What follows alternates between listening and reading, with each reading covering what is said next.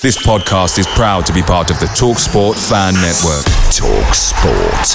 Powered by fans. Hiring for your small business? If you're not looking for professionals on LinkedIn, you're looking in the wrong place. That's like looking for your car keys in a fish tank. LinkedIn helps you hire professionals you can't find anywhere else, even those who aren't actively searching for a new job but might be open to the perfect role. In a given month, over 70% of LinkedIn users don't even visit other leading job sites. So start looking in the right place. With LinkedIn, you can hire professionals like a professional. Post your free job on linkedin.com slash people today. The TalkSport Fan Network is proudly supported by McDelivery, bringing you the food you love. McDelivery brings a top-tier lineup of food right to your door. No matter the result, you'll always be winning with McDelivery. So the only thing left to say is... You in? Order now on the McDonald's app, and you can also get reward points delivered too. So that ordering today means some tasty rewards for tomorrow. Only via app at participating restaurants. 18 plus. Rewards registration required. Points only on menu items. Delivery fee and terms apply. See McDonald's.com.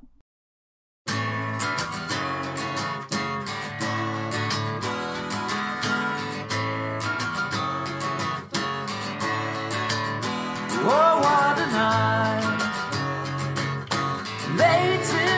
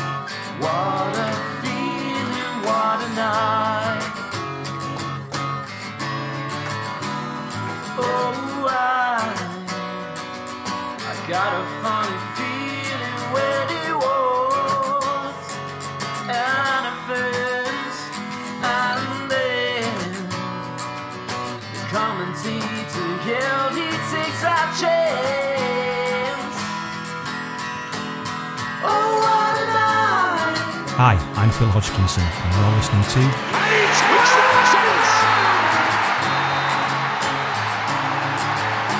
Oh, what a night!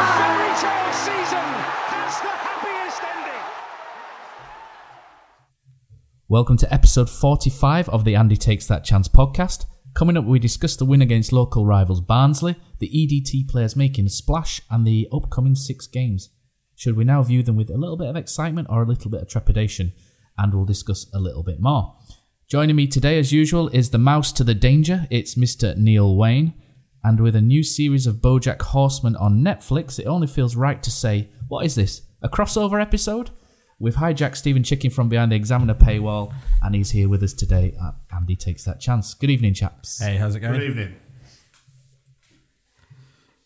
Right, how is everything at the Examiner these days, Stephen? Everything going well? It seems uh, seems to be rising in popularity as well. Yeah, pretty good. Um, we've had some some decent feedback on our pieces, which is always nice to read. Um, I know the paywall is you know not to everyone's taste. I can't really talk about it too much, I suppose. Um, but uh, yeah, thank you to those who have done it, and thank you to everyone who does listen to our rival podcast as well, uh, which is called Utubia. If you search for that on iTunes or wherever you get your podcasts, we have a, an irregular release schedule, and that seems to be going down really well as well. But no, I'm, I'm enjoying it. I've been there six months or so now, and uh, still really enjoying it. Nice to see some wins as well. I think there's always room for both, isn't there? I think you can't get enough quality as a town fan. really. I think we've all got an uncanny knack of being able to plug podcasts at any given moment, wherever we are. It gets in. So, have to yeah, do it. We'll, we'll give you that one. First, so let's discuss some exciting changes. So, Cozzy isn't missing from the podcast at the moment because he's been tucked away at X Factor judges' houses working with the finest vocal coaches in the UK.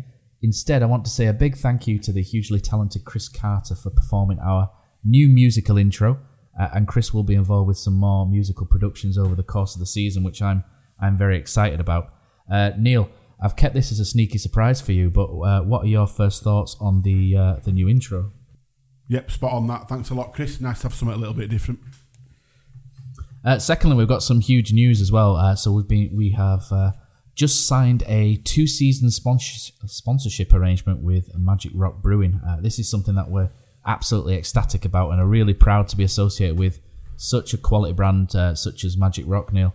Um, what this means is that we will be able to purchase some new equipment, uh, which hopefully we'll be start using for the first time over the next few weeks. What this should allow us to do is improve the quality and the content quality uh, that we're producing, and almost uh, and also give uh, give me some time back as well because it, uh, you know instead of editing for four or five hours, this will uh, hopefully improve that as well. So I want to say a big thank you to Richard Burhouse and Vic at Magic Rock for making this happen. And what became obvious, Neil, when we went to meet them was that we shared a lot of similar values as well about uh, community itself. And there's a real opportunity for the podcast to highlight and work on important causes with uh, within the community, such as uh, such as the uh, the work we've already done with Andy's Man Club and Huddersfield Street Kitchen. There's a, there's a great synergy between the two. Um, obviously, the, the classic one is beer and football. Always goes well together. Um, but obviously, they've got, like I say, a lot of the same values. The community stuff that they do is obviously very close to basically everything that I do when I'm not here. Um, and as a podcast, we're proud to back things like Andy's Man Club and Huddersfield Street Kitchen and the Town Foundation. And also now with Magic Rock getting on, on board, we're happy to back them with their projects as well. I thought Sean Jarvis was in the room then. I did wonder why I've, you were I've wearing, learned well. I did wonder why you were wearing those shirts with the Magic Rock sashes on when I turned up this evening. We actually did that, didn't we, for the previous sponsor? um, yeah, so what this sponsorship will allow us to do is move from uh, just a regular podcast into the realms of fanzine now. So it is exciting. And, so, and as I click this button, uh, I can now declare that our new website, www.takesthatchance.com, is now live. Uh, so by the time you listen to this recording, our website will be up and running, and there'll be a couple of stories and match reports for you to read on in our new articles section as well. So thank you. Uh, also, thanks to everybody that got in touch and expressed an interest as well with regards to sponsorship. We we got quite a lot of good advice as well, which is which is also very well appreciated. Uh, Neil, you went to the fireworks display as well uh, on Sunday. It I looked did. like a, an excellent um, I go every year. production. go every year. Last last few have obviously been down at Canal Side, and this one for obvious reasons. The Canal Side doesn't exist anymore. There's now a football pitch where it all used to Trenches in there, isn't be. there? Yeah, so it was all done in the St Andrews car park. Um, brilliantly organised, fantastic as always. They get great support from. There's actually little, little plug. There were a Magic Rock van there as well. All right. So they were serving on the night, which was nice. Um, good to see quite a few of the players there who weren't actually officially at the event, which it, it just shows you sort of the club we are all about, where players can go and mix in the community So that was with in addition to Fraser Campbell. in addition to and, Fraser uh, Campbell and O'Brien who O'Brien, had to be there, um, there was at least Schindler and Ryan Schofield there as well with their families, which is always good to see. Saw quite a lot of our listeners there as well. That was nice to go and have a chat and I met quite a few of the, the guys from the um, organisation from the HFC business side who put on a great event again. To be fair, shout out to, to Steph for sorting all that out, and nice to have a chat with Tom and uh, Adam Tomlinson we're there as well. Excellent. So Huddersfield 2, Barnsley 1. Uh, a big result and moves us up to 20th place in the table. So nosebleed territory for, for us after the considering the last 12 months that we've had. Uh, a couple of little stats before we get into a couple of the talking points. So uh, we had 54.4% possession, 66% passing accuracy, uh, 11 shots, uh, 4 on target, 23 tackles, and XG, expected goals. Something I'm not fully on board with was Yeah, don't get it, 1.71. Uh, it, it depends too much, I think, doesn't it, on someone's it, opinion. It doesn't. It doesn't work so much in individual games. It's it's quite a useful tool if you look at a number of games uh, as a as a predictor of the way that things might be moving. But it, used in an individual game, it's basically meaningless. Is is uh, this? I'm just a random question. I'm hoping when you two know answer. Is this the first time we've been out of bottom three for well over a season? Uh, no, I think they got out. Of the, they Was it after did get. Stoke or something? Yeah, for, they for, got out the for a short period. Yeah, Yeah, Did that's right. Yeah, and then we went straight. Was it the next Straight day we went yeah. back in? Didn't we? I think Reading put us back in, didn't they, when they won? And didn't they? uh, yeah. So talking points. So just a couple of talking points. So we discussed last week about the blend in midfield, and Stephen, you wrote a little bit on this in the Examiner as well, whereby we perhaps thought Chalobah, uh, a Chalobah player that I've always liked, um, uh, Jonathan Hogg and O'Brien perhaps lacked a little balance in there. Maybe it was a little weighted defensively. Uh, Bacuna was included for the first time for for a little while. Our poll last week that we did was 59% in favour of starting Juninho Bacuna. How do you think he got on? Not Stephen? great in truth. It is the first time he started since Jan Siewert left the club, I believe. Um, obviously, he'd had those three games where he'd come off the bench and, and scored, and then another game where he had come off the bench and not really done anything in truth against Middlesbrough. But I think on the strength of the three of the four games before then, he, he deserved his start. He he was fine, but he showed what he has done before, which is that he's capable of moments of extraordinary skill. He's a very exciting player, and I think that's why he was included because he does a lot more in the final third than pretty much any of Town's fit midfield options at the moment. Um, particularly Chalobah, who has looked a bit lost when he's got into the final third recently. But the problem with Bacuna is that he is still quite erratic in the first two thirds of the field. He takes more touches than he needs to, and his passing is sometimes a bit. He, he plays risky balls at times when he doesn't need He's got to. seventy percent pass. He does. uh, He does some daft stuff, doesn't he? He does. I mean, he gave away a free kick, and that was his last touch on Saturday. Yeah. He gave away a daft free kick on edge of the box, which were Yeah, very, very dangerous at that point, and he, he got subbed immediately after that. But Stephen's right; is is he is probably our best influence at midfield going forward, but the the, the sort of defending two thirds is uh, scary. Do you think then, Neil, it was a good a good day for Jonathan Hogg to uh, to come back in and, and put in a performance like he did as well? Jo- Johnny Hagg's a lot, uh, John, Johnny Hagg, sorry. Johnny Jo- Hagg. Johnny Hogg has had a lot of detractors this season. Um, but you can never deny his will to win and his want to win and his desire. And I think a lot of his sort of negative presses, I, I think he's, he brings it on himself for how he is. When he's tub thumping, chest beating, and what have you, when we're doing well, it's seen as a great thing. When he's doing it when we're not doing so well, it gets decried quite a lot. And but he was back to his uh, his excellent best on Saturday for me. I thought it was, I thought it was really really good. Yeah, I think he's definitely it's a comment we've made a lot, but he's I think when he play and similar to what you were saying, Neil, when he plays well, Town are playing well, and vice versa. And when Town are not playing well, he's not playing well, Yeah, and true. vice versa. He's like the the weather vane, isn't he, for whether Town are doing well or not? Yes. So finally, uh, when when the Cowleys came, uh, Stephen, they, they came with this great reputation of of uh, being creative with set pieces and free kicks, and I think finally we've seen a Danny Cowley or, or Cowley brother free kick routine work. Uh, Danny Simpson ball down the line. It's that sort of ball down the line they seem to like to play Yeah. at Lincoln. Uh, into Karlan Grant. Karlan Grant got into the channel and put the ball across, and you know he's not had to look up there. And Schindler's known. You can see it's planned because Schindler's coming in at a far stick. He knows where that ball's going. Uh, and it's good to see that some of the training ground work that's gone on is, is starting to bear a little bit of fruit there. Yeah, Town's first goal from a set piece this season, I believe, and their certainly their first goal by a defender this season. I think that that ball was designed that whoever got a touch on it was Yeah, putting it in. it 'cause was there, there, yeah. there were three other runners that were all that all feasibly could have got on it.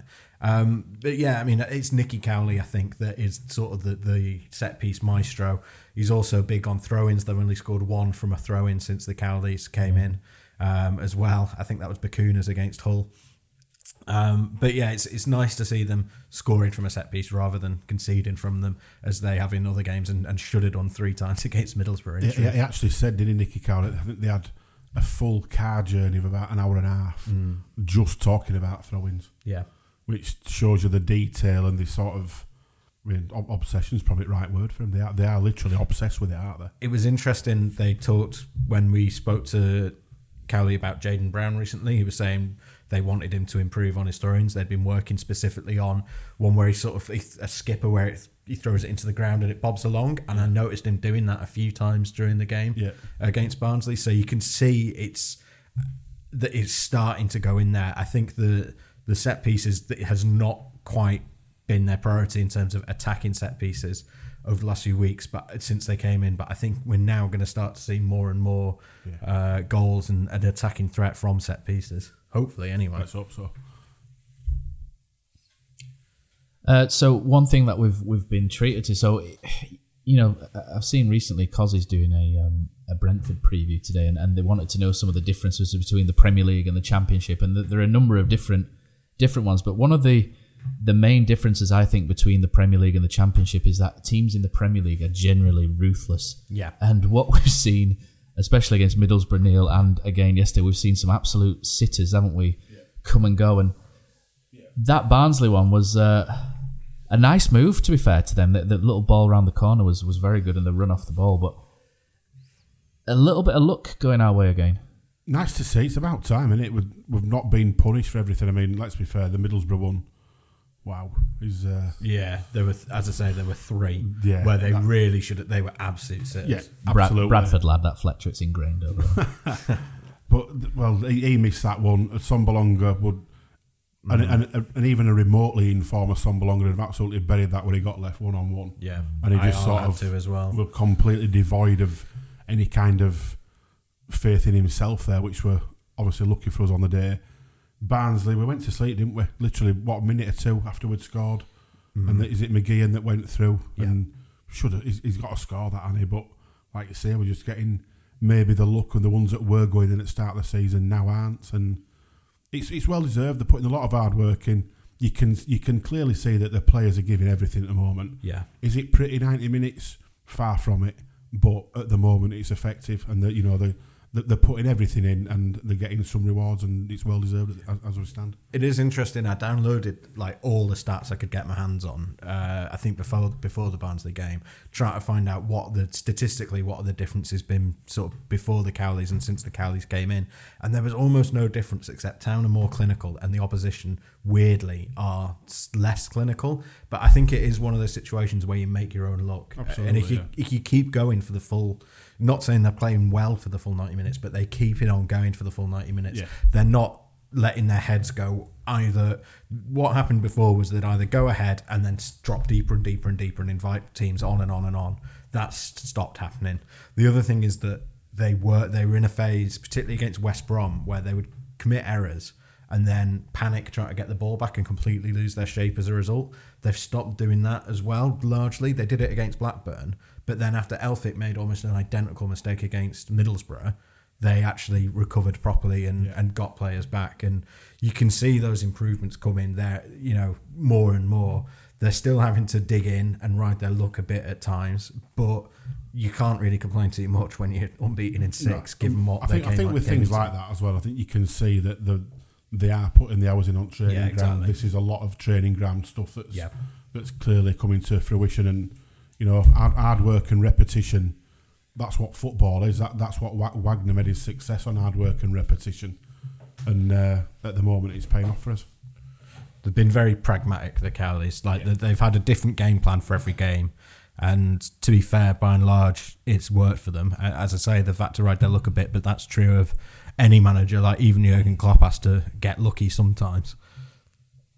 He's got lucky a lot, I think, recently. But he's, Well, uh, Sheffield United springs to mind. As speaking as a Liverpool fan, there have been a few. Yeah, Uh, let's let's take a moment just to um, just to say how good that second goal from Huddersfield was. Lewis O'Brien forward plays it into Karlan Grant, quick as a flash onto his right foot in the inside channel and, and whips it in the top corner. Where I sat, I had a, an absolutely stunning view of of that going in from the the upper tier. It was a really fantastic strike. Um, are you behind the goal? Sort of behind that far? no, I'm on the side. into? I'm not too far from where you are. But Okay, I was going to say okay. Yeah, from the pre- press box, it was perfect. It was one of them where almost as soon as it left it left his foot, you were up celebrating because you knew it was in straight. You could just see the trajectory of it. amazing strike. And Neil, you've you've you always bang the uh, the Karlan Grant drum. Cos he's I think Karlan Grant's number one fan, isn't he as well? But I have done since he came. it's, Uh, it shows his quality, doesn't it? Yeah, he he was the one last season that gave us a little bit of hope for this season, because obviously last season we know we know what happened. We don't need to go over that again. But he was sort of the, the shining light into what was a, di- a dismal end. You know, four goals in what dozen games, something like Yeah. that. Um, and not many of those were full games either. So that was a, a good record in a team that couldn't score, and to score eight already this season in a team that's only what last month started looking anything like a team Yeah, is again a great return. And I, I don't buy into this where people say he's got a few penalties, still got to score them. yeah, exactly. You've still got to put them away, and uh, he's putting those away very, very well. They're all been good penalties, but that that I mean that goal on Saturday, Yeah. it just showed his quality. It was I know that they were in box. It was very reminiscent to his sort of turn and strike away at West Ham last season, when he sort of turned mid space and, and buried it in top corner, and he's done that again. And the, the lad is full. He's, he's full of quality, and mm. he and at that what is he 21, 22? 22. He's only going to get better It's- and more confident, and he will carry on scoring goals. And I can guarantee you, January, we are going to start getting bids. It's going to happen because his people want a striker like that. He's just got those instincts. He's got th- like that thing that you can't teach. He just always knows where the goal is. Yeah. Like in, you know, there's a lot of players who, you know, who have the technique, but can get caught out if they're you know playing on the turn or with their back to goal. But I mean, you look at goals like he scored against Barnsley or the one he scored against Hull, Yeah. uh, where he was facing Both completely pure away from goal. Yeah, Yeah. pure instinct, and and put it both goals put into the opposite corners of the same the same goal. Yeah. just brilliant. Yeah, he's he's Good place to sit behind that goal, isn't it? With uh, Karlan around. yeah yeah that's true. Well, that Fantastic whole game, media I, I, I stand. actually be right behind that goal. In Oh, you're in the box, weren't Yeah, you? we're in the Yeah. box that game, and uh, we had the perfect view of all three for that one, which was uh, a refreshing change. Getting the three in the game was were a refreshing Let change. alone all the at the same end. Yeah. Yeah, Yeah, refreshing drinks after maybe as well for that. But yeah, it, it's just it, it's looking all round top class. And when you talk about strikers in the championship now, kind of money they go for, Yeah. I, I, I don't think it's a I stretch to say. it start- him, yeah. No, but I, I, I don't, I don't think it's a stretch to say it starts with a two. Yeah. To, to be honest, Yeah. because that that's the money that they're going for. And the Position of strength as well, isn't it? That we're in because of the Absolutely. contract and Absolutely, he's, yeah. he's playing well. He's playing Yeah. for the club. He's- You can see he's enjoying himself.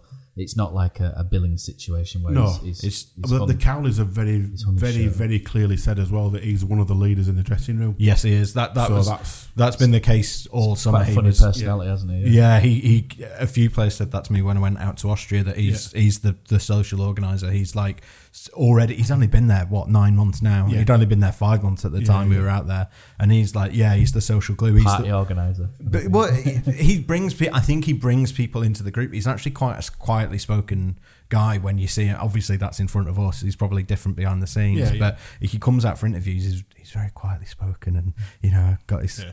and but he's obviously got that social presence, which is really important. I think they've got a real job on their hands. I, I don't think he'll go in January, but I think they've got a real job on their hands trying to convince him to stay beyond next summer. To be completely honest. Well, we've got a, a section on Karlan Grant coming up, and I, at the end of that, I had a um, an email, but I might as well bring it in now since Yeah. since we Do yeah, since it we was- Let's just do the now and section since we're on it. So we, we've had a we've had some fan mail. I'm going to call it fan mail. I've had one email from a guy in Australia because he doesn't do social media, so I'm going to class it as fan mail just Yeah. for just for my own just for our ego. Do you have a mailbag jingle?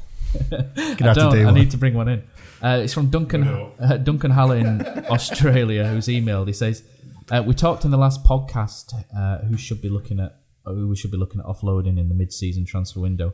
His biggest concern is losing Karlan Grant. If we get a bid for him in January of say 15 to 20 million, do we let him go uh, and lose our best goal scorer? And uh, regardless of our thoughts, do you think the club will let him go for the right bid? No, I don't think they can in January. No, not, not not a cat in hell's chance he's leaving in January. No. I think this, this it's the standard case with Huddersfield in the Championship, though, where players can sometimes outgrow the football club too quickly, and Yeah. the football club can't grow enough with them. So I think it Ne- a lot next will summer's depend. a different story. Yeah, if, yeah. If, if he's on, if he finishes this season on twenty goals, which is Well, it's mo- heading more, way, more than it? Yeah. feasible as it stands, Twenty-five, he could be heading towards yeah. in, Yeah. in in the championship on that kind of level, it begins with a two. He's, he's going for a lot of money, and unfortunately, the way football is, we're still in this league next season. The chances of Karlan Grant being in this league next season are, are very, very slim if he carries on that trajectory. And that's just real. It's not pessimism. It's just realism, it's isn't complete it? realism, Yeah. yeah. And, Yeah. and, it, it- and it's not about saying the, the club shouldn't sell, the club shouldn't do this. It's not not to do with club. Let's be fair. Karlan Grant has all the power. If he wants to go and play at Premier League next season, we get him bids. He's going. Yeah. It's as simple as that. I think it's a case of the club. For, for us to keep Karlan Grant long term, I think the club the club have got to look like we're going back towards the Premier. Yeah, League, 'cause they- that's they've- where the, they've that's got where to the players convince- going, isn't it? They'd have Yeah. to convince him of, of those ambitions. He's on for 26 goals, by the way. I've just quickly worked it out. 1.5 million rising to two. What Yeah. a steal that was. I mean, this is the thing. People quite rightly criticise some of the signings they made last season, but you can't overlook that when you're doing the overall analysis. No. Like, he's he's arguably the the signing of 2019. You could say by it's a any signing of the in the Premier. League. couldn't Yeah, you, in- exactly. In many ways, the Yeah. whole entire Yeah, Premier League, yeah. um, Absolutely. especially for value for money. That's a Well, when you hell consider signing. he'll probably get sold for more than anybody who was bought in the Premier League era. Yeah. We'll talk. We'll come back to Karlan in a minute, but we'll talk about strikers in terms of the game. And another striker who uh, we we thought he'd broken his duck a little bit uh, is Elias Kachunga, who's working extremely hard Mm. up and down both sides. He's playing left side a little bit to help out Jaden Brown, which doesn't look quite as natural as maybe what the right hand side does. He's, him and Diakhaby have swapped over Yeah. a little bit. Uh, he. Um, I felt a bit bad for him. It was a bit of a bad miss, wasn't it? At 2 0. If you're going to Yeah. miss, make sure you do it at 2 0 and we win the game. So that was that wasn't too bad. Uh, if He actually missed Kachunga, another one as well, didn't he? yeah, I'm going to go did, so, yeah. But if Town Town at that point really looked dominant, and do you think maybe if Kachunga's put that in, then maybe we win by three, Yeah, four, ki- five? Kill, don't kill, there's any doubt. yeah. kills kills the game off. Absolutely. Uh, Barnsley's goal. Barnsley scored. Good finish from uh, I think it's Jacob Brown. Is it who Yeah. scored for them? Uh, very close to, to close to our own. Um, I thought we saw at the game really, but considering they scored around the 80 minute mark, I thought I felt relatively unthreatened for a lot of it. I thought we used the ball well in their half Yeah. to actually see the game out and to to, to take your phrase, Neil. Uh, there was some good shithousing going on There for was. us. And it's when he put six minutes up, you could hear the groans, and I think that's just him built from being a town fan. You think, here we go.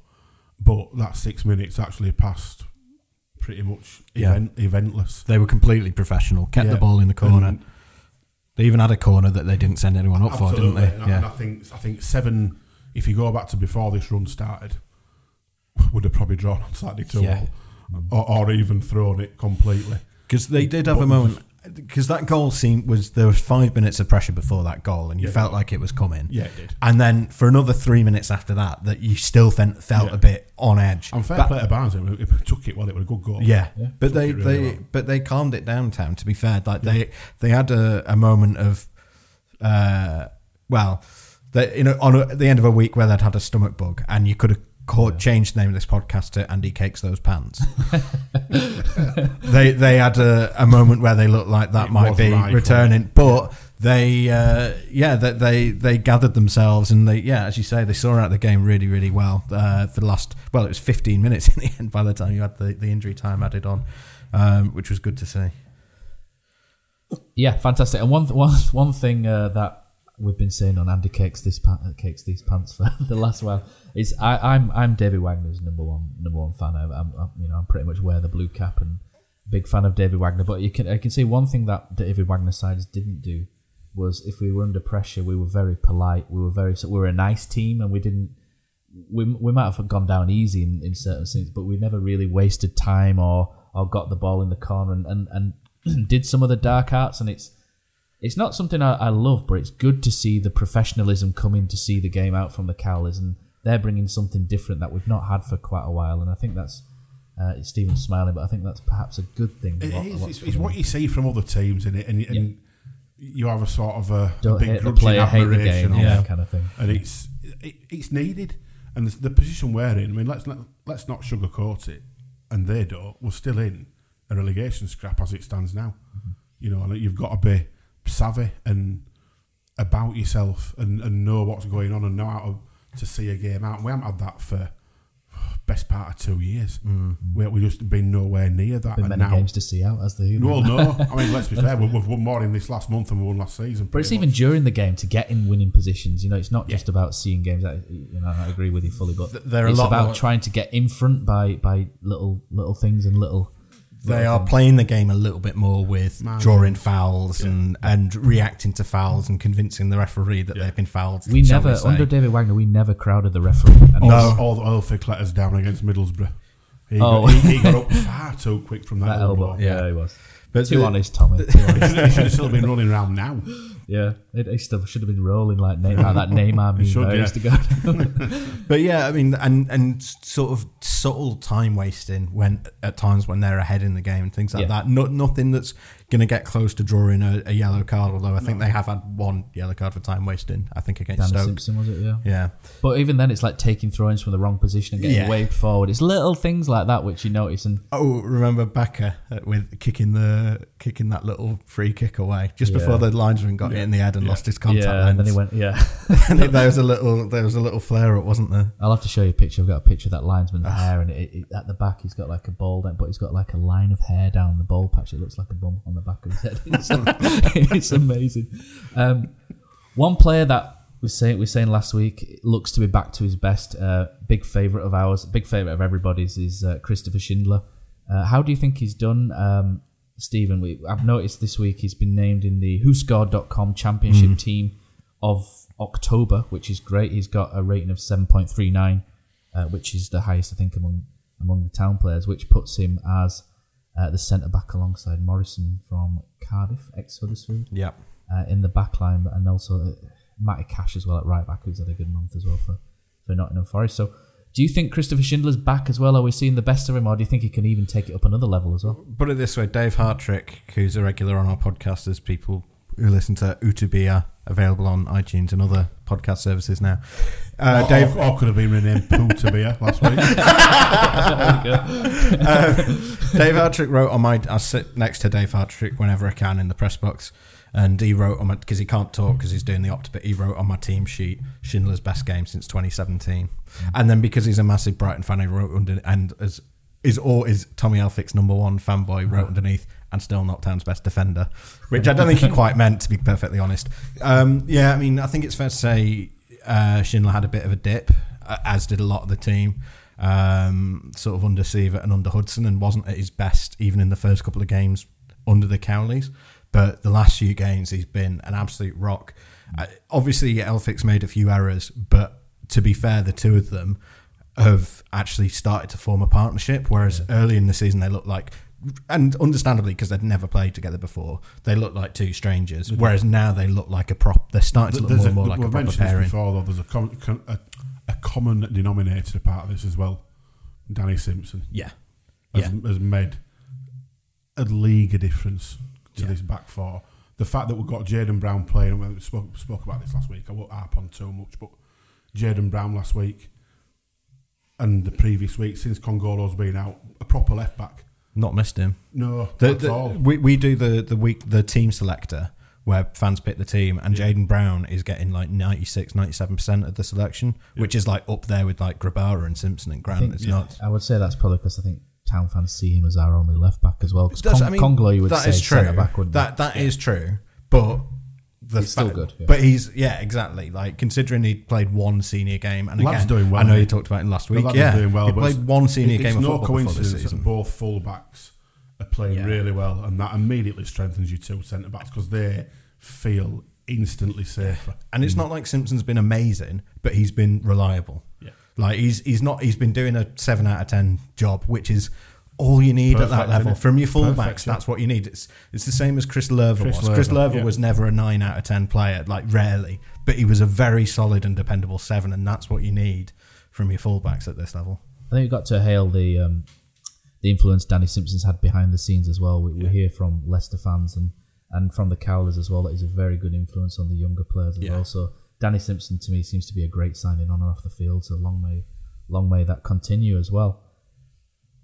Uh, w- I think what's fair to say as well. I think Tommy Elphick got a few pelters, didn't he, after Middlesbrough? But Yeah. I thought he was back to a decent decent performance in that back four on, on Saturday as The thing is, he's, he's dropped three or four absolute clangers, Yeah. which it's hard to look past. Yeah. But if you do look past those, he's actually done pretty well considering the st- the start of season we had, and then in this run, he's been a constant part of that. And you've got to, I mean, I, I gave him some credit on Twitter the week and got shouted down because you can't possibly give Elphick any any any praise, but Not allowed. He, he is a lightning rod for criticism. Yeah, he is. He just started to turn the. co- We did like a feature on the site, which was like keep or not keep or sell. It was hit or miss for the site for all the signings they'd made. Um, and Elphick got, I was surprised, got like seventy three percent approval, and that was just before the Blackburn game. I think if we'd done it two weeks before or a week after, Yeah. yeah, it would have been 50-50 or Yeah. may, probably even Probably 60-40 against. But he's just starting to turn the corner before that and Blackburn then he made game. the Blackburn. error Yeah. I think if, Middlesbrough was a I think little if he goes another four or five games, just being solid and dependable like he was against Barnsley, then and, and even in the even in the Blackburn and Middlesbrough games, he was doing good stuff. Other than the two mistakes that he made, you know, he was his stats are up there with or close to, to Schindler. And before when Schindler was off form, he was exceeding Schindler in a lot of games. Positionally, he's very good, isn't he? Yeah. He, he knows what he's doing. He knows where to be. It's like Danny Simpson. They're both positionally really good.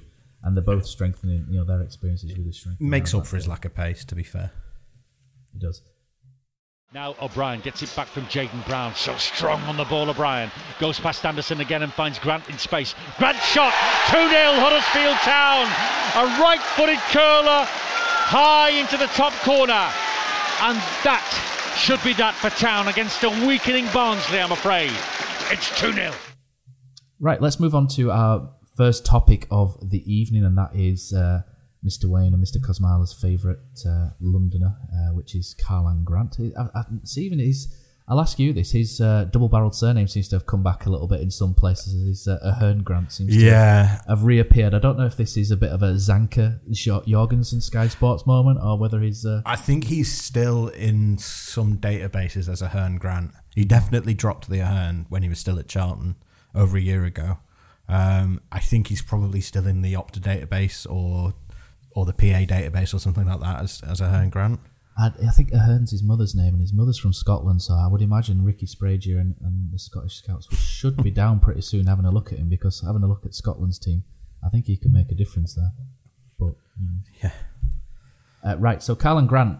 Um, something that we've talked about on here at length is Karlan Grant wide rather than rather than central. Uh, Hmm. It's something I've I've advocated. Um, and I've, I've got a few basic stats. I'm going to incur Neil's wrath here because I've not included penalties because because I want to talk about We're positionally. talking about positional. I'll talk about positionally. So you know, Positionally, he's placed them all very well. See, that Blackburn one, I had a great view of the Blackburn one. It was just postage stamp. Yeah, It's it was just- so it's good. just- the, the great thing is when we get a penalty, and it, I'm never usually this confident.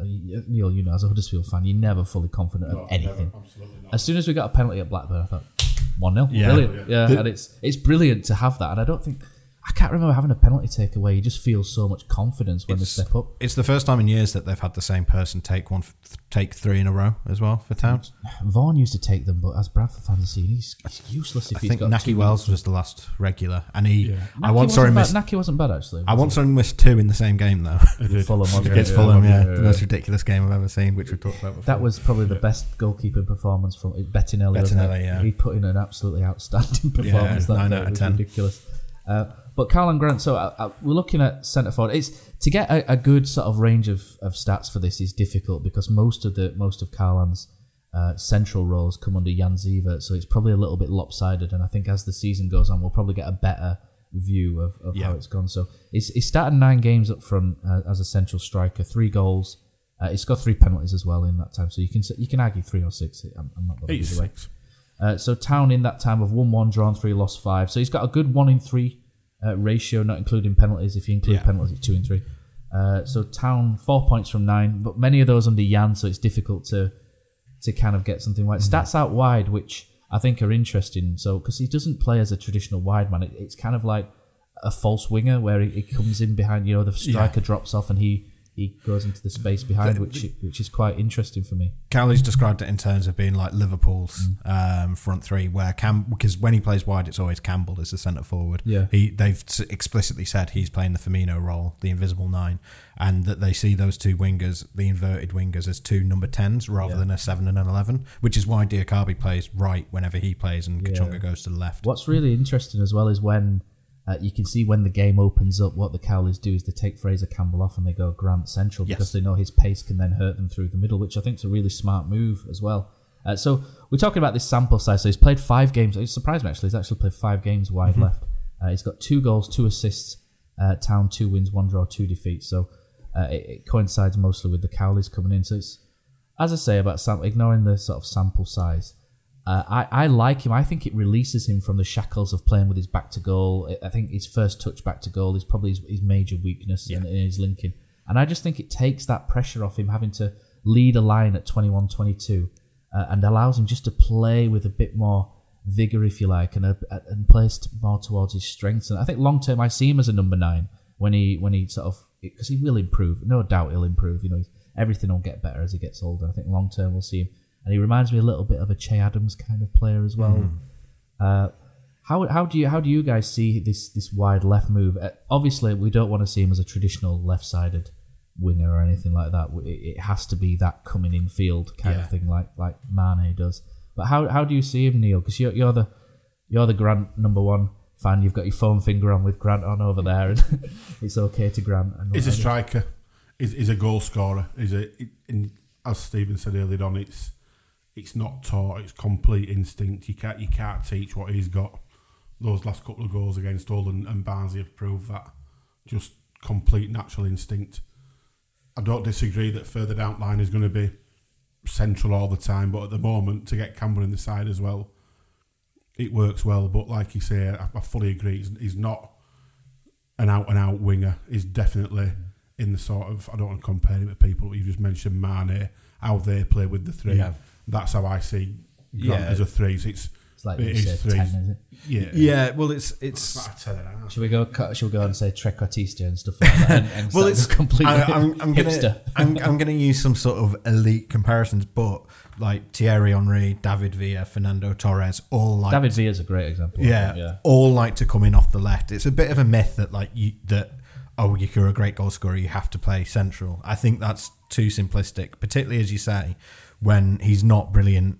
Uh, as a link up with his back to goal, he is better looking towards goal. Cowley always points to the fact as well that he played when he was at Charlton. They played with a diamond, which meant, and he was the left-sided centre forward. But because they were playing a diamond, the the forwards would often get pushed wide, and he, he said that that was actually what got Karlan's move to town was him playing that role for Charlton. Yeah. That's what got him the move in the first place. So why wouldn't you play that. It's interesting that Cowley did it basically straight away after he came in. I think it was at the first game um, Yeah, against Wednesday. Wednesday, yeah, he's, that's when he started For it. me, for me, the last thing you want Karlan Grant doing is is having him back to goal on the edge of the box with defenders clipping the ball to his head and someone smashing through the back at him. I, I think that's just a complete waste of his his There- talents. There's one, there's one key to it, and it's all stats in the world are brilliant, but it comes down to one thing, and it's co- he's got complete belief in himself. Yeah, he does. and you, you- you take that away, you take away confidence.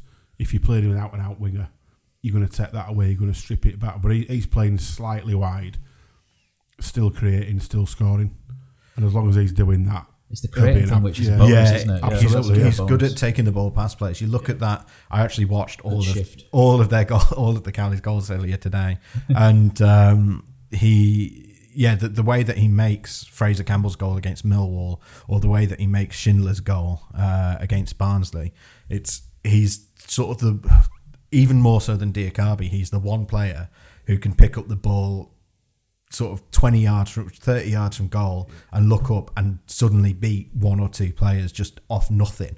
Diakhaby needs that run up because he needs to be at full pelt pretty much to, to get it past people. I'm not saying he's not skillful with his feet, but that's when he's at his best. Whereas Grant can pick it up and from a dead start take it past, past two people. And there's no one else in the town line that, that can do that. But as you say, if he's playing centrally, he's, he's actually receiving the ball with his back to goal a lot more. Um, and Campbell's a lot better at doing that, particularly with Pritchard not available. Campbell is much better at coming deep, doing that unselfish work. I was going to say in a 4-2-3-1 with somebody in that 10 role, he probably would be better centrally because then it takes that sort of pressure off, you know, where he's got to link, you know, Yeah. the, the, the, the two thirds. If, if you look at all his goals, though, they are all different. Yeah. And th- like the couple that he's made, like he made the space for the cross for Schindler's goal on Saturday. The Millwall one that he made for Campbell, Mm. that was top class Yeah. supply because that was so easy. It was a loose ball, wasn't it, from a yeah, tackle, from a Jaden Brown tackle, and yeah. he skipped in, and that'd have been so easy as a, a striker who wants to hit it, score a yeah. goal just to hit it from a daft angle and Yeah. you know easy save, put it wide, block. But he he very very purposely picked out Campbell's run and Yeah. perfect. What's really good is in the Premier League, he was doing that. He was he was shooting from sort of like silly, sort of not silly angles, but from from key, you know, he was keen to get his shot off from from angles where he probably shouldn't be. So it's testament to Karlan Grant how he's improved that already. You know in this sort of short space of time as well? And we criticise his work off the ball, but he, he particularly in wide areas, he's actually good. Like hard, yeah. against West Brom, he was basically playing as a, an extra fullback because they were so narrow, and and he actually did a decent job. He, I think he's he's not going to do that such a great job of that Fraser Campbell man possessed chasing down every loose ball. He can do that, but I think Campbell's a little bit more because he's Savvy, isn't ten years older. Yeah, he's He, he knows when to when to go for it and when not. And I think you can see Grant gets a bit frustrated sometimes doing that role, but pitching in down the sides in particular, I think he does pretty well. To be fair, Yeah, It's, it's nice for once to be turning up knowing that you got a striker on pitch that other team are scared of, Yeah. and we haven't had that for a long time. They are ev- You every say team. Rhodes generally. Yeah, I was gonna say Rhodes, yeah. Jordan Rhodes. So Probably you know, that it's, people were I mean, scared how of. long's that now? Nearly ten years. 2012 he left, didn't he? So, Yeah, so seven, eight years. So it's seven years. Yeah. we, we have got a genuine threat, a genuine threat who It's exciting, isn't it? yeah, it is. I look very. Yeah, we sat here and we're all, we, c- I can feel the sort of everybody's a little bit like, yeah, Karlan Grant. Yeah, as you say, he's, he's the Because sec- he's going to be sat listening to this absolutely buzzing in Spain. but he's the second top scorer in the championship at a team that's that's been in the bottom three almost all season. That's that's nuts. So it, it just shows you where problems have been. I mean, somebody tweeted the other day. I'm going to say 40 million now. I'm, I'm, I'm well, some, somebody tweeted the other day that I think we've only scored one less or the same number of goals as Leeds. It's the defence where they've probably let in about a dozen less than us. Yeah, they're they're excellent at keeping the ball. That- that- It's different kind of defending, isn't it? Where It if you keep keep the ball away from danger Yeah. because they play bloody wingers at fullback and all Yeah. sorts. And I think if you got at them, then they're probably easier to get at. But it's getting the balls the other Yeah. the other Yeah. thing from them. But anyway. Um, let's go to Twitter and see what see what the the opinion is on on Twitter. Uh, Jack Boothroyd says uh, he should probably play on the left, maybe centre until we can get a decent striker in Jan. Summer probably. Bit on camera. Uh, Ginger Ogre, who spurned the opportunity to be sat here with us. Uh, Neil did pre-warn me that you know booking Dan Porritt is like trying to book Ariana Grande for this gig as well. uh, so Dan agrees with you, Stephen. He says he does remind uh, remind him of Thierry Henry coming from wide areas, a decent middleman as well, but his first touch lets him down. Uh, personally, I think we need to look at someone to spearhead the front three. Uh, thought Mounié would be that man, but doesn't look like he'll get a looking for whatever reason. I think Mounié is probably Danny Cowley mentioned, didn't he, that he sees Mounié as somebody very much on the end of crosses, and if you're playing Yeah. those inverted strikers, I'm Sandra, and I'm just the professional your small business was looking for. But you didn't hire me because you didn't use LinkedIn jobs. LinkedIn has professionals you can't find anywhere else, including those who aren't actively looking for a new job but might be open to the perfect role, like me.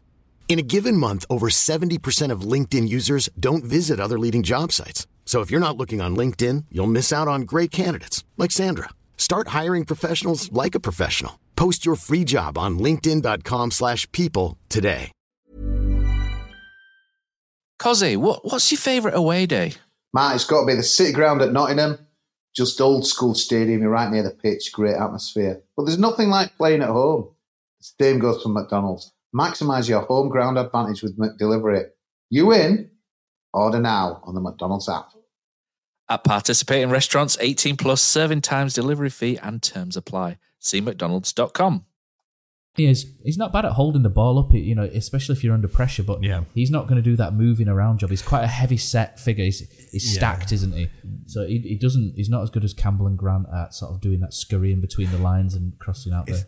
it's an interesting one because what Cowley said about Mounié, not to get too sidetracked, is that he sees him as a as a plan B, but at the moment they're still working on plan A, which is understandable. Mm. What is interesting though is that he was they they've just played two games against teams with big centre backs where they actually an outlet, particularly against Middlesbrough, an outlet where they could play long for the back and have someone up there winning headers. Cowley, Cowley actually said, "Well, we don't have anyone." Um, you know, we, we that that was his defence of, of Elphick was we could kick it long, but who are we kicking it long to? It's like, well, you've had Steve Mounié on the bench. I think uh, I think it's the work off of him, isn't it? They've probably not worked on. But I, I Yeah. thought that against Middlesbrough, I thought it was worth throwing him on and hitting Yeah. diagonals, just something different against that narrow Yeah. five. I, I, I think that sub use against Middlesbrough, when we only used two, and you've still got, we mentioned this, we've got £25 million worth of Montpellier garbage sat there. so mean. It's true, though, isn't it? It's just true. There's not, you know, we're, We're all not nodding. We're all sugarcoating it. nodding a little bit. Are we? So, But yeah. the fact that we've got to the stage in a game that's a nil-nil, and in fairness to Cows in previous games, they have gone for it a little bit, like Stoke, for example. That was the whole game plan, yeah. absolutely. And, and this is the ideal chance probably to go for it. And the fact that he didn't choose to use twenty-five million pounds worth of Montpellier pretty much sums up where they are in pecking order. And the fact that Mbenza's didn't even met bench again at weekend. So that's a strange. I, I, I think yeah, Or against is it- Blackburn. I, I, I, they'll both be gone in, in January, won't they? Remains to be seen if anyone will take them, doesn't it? But we'll. Uh, Somebody will though. It's football, is it? As long as we get the right money. So let's wrap up uh, wrap up Twitter on that one. So Brady Frost, Frost uh, one of our writers, says, I think on the left, Grant's performing well and creating chances for others and himself. Campbell's more experienced at holding the ball up and bringing others into play and winning free kicks for us. When Campbell goes off at 60 70, Grant switches to the middle. Jamie double underscore 1739 says, play him in goal and he'll still score, doesn't matter. so uh, Graham Rayner as well, so, uh, who also spurned an invite. You know, we've had a couple of spurnies. Are you Uh, saying that I'm like the sixth choice guest? No, you were actually the first. Uh, Um, yeah, Graham was the sixth. Spurned us, but we've got a first choice anyway. Graham was the sixth, though. I think he must have sensed that. He's uh, never mind. Um, first, uh, so uh, he says he, he thinks we should vary. Uh, if we're in a battle, we need Campbell and Grant, so he plays wide left. If we're expecting to dominate, I prefer to see someone more typical, longer term, like Diakhaby and Benza. But you said it, Benza. But his caveat is that once the Cowleys have have done for Mbenza what they have done for Adama and Bacuna. So uh, we're all hoping that that's uh, that's the case anyway. Uh, Craig Blythe says he's best coming in from the left. It's working. Don't change what's working. Danny Cowley knows what he's doing. Uh, George Stross ninety two. Cam- he's gone with you, Stephen. He says Campbell is Firmino, Grant is Mane, and Diakhaby is Salah. But all joking aside, it seems that Campbell almost plays the false nine position, which creates space for the wingers. Which Galley's literally what- described it as that. Yeah. yeah, so Karlan Grant FC. I don't know if this is you or Cozzy, Neil. Not guilty. uh, much prefer the front three of Campbell, Grant, and Diakhaby, as I feel we can get goals from all over uh, them. But Grant is much more of a threat when in number nine positions. Kachunga's a hard worker, but doesn't have that end product.